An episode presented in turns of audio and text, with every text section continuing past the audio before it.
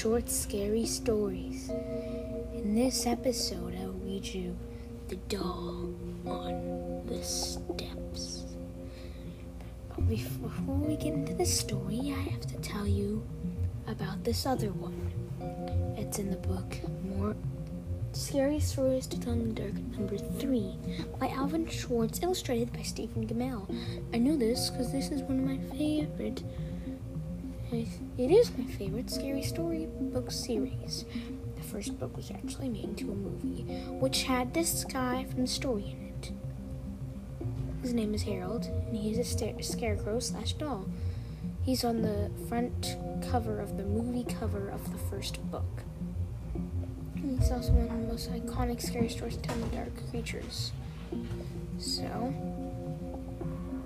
naturally, he is um, my favorite.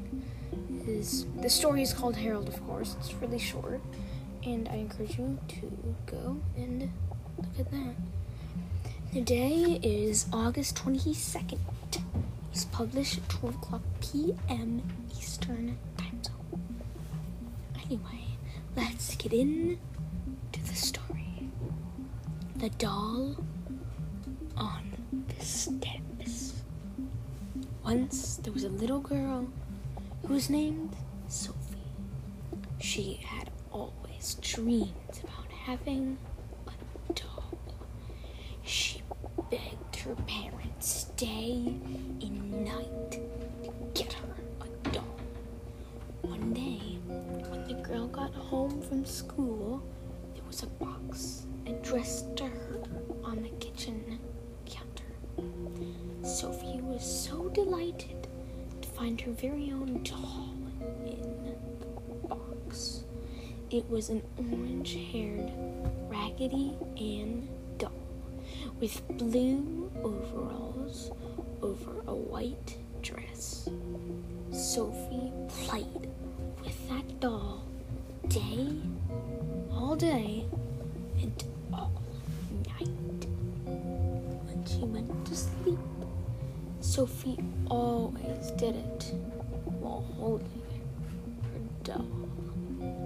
One night, Sophie was awakened by a noise, and it sounded just like this. Annie on the first step, Annie on the second step, Annie on the third. Sophie immediately got out of bed and realized that Raggedy Ann wasn't on her bed. It turns out the doll was on the third step towards the second floor.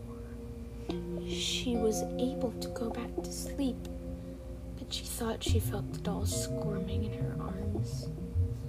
Sophie didn't care about what happened the night before and played with her de- doll all day until it was time to go to bed. She went to bed and was awakened a second time to hear the same voice go, Annie on the first floor, Annie on the second floor, Annie on the third floor. Again, the doll was not in Sophie's arms. She ran up the steps. First floor, second floor. She got to the third floor, Sophie tripped on her very own doll. Sophie still didn't care about what happened, and she played with her doll very quietly, trying not to wake her parents. Sophie went back before she did so, she thought that she felt the dog breathing on her.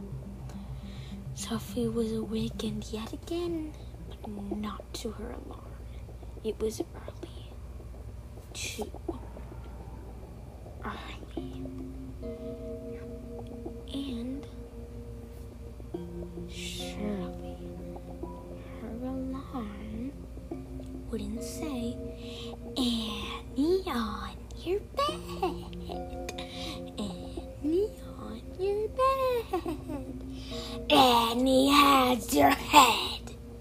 The next morning, Sophie's parents realized that she wasn't coming up for breakfast.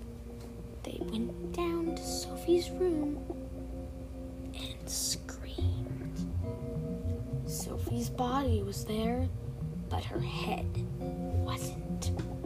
Her parents found Sophie's head on top of on the top shelf of closet.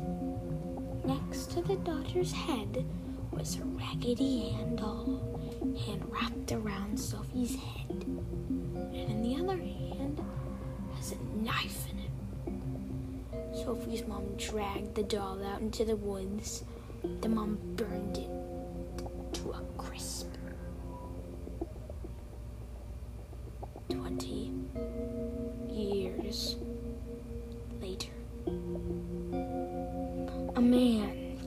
The same exact spot and stumbled upon the same exact doll that they thought, that he thought would be perfect for his daughter. Nice story, huh? This isn't the only podcast you might like to listen to. If you like Harry Potter? Then go and check out my podcast, Harry Potter's Universe. My first podcast back and forth with my co-host Carol is also available. Still podcast episodes still posting. And same for the Harry Potter one. Carol, she has her own podcast. It's called Wings of Fire for Scavengers by Scavengers. Carol's friend also has a podcast called Just Breathe. Unless the dog got to you and cut off your head. The podcast episodes, I think, aren't going on until summer ends. Hopefully, your breath doesn't end when the doll gets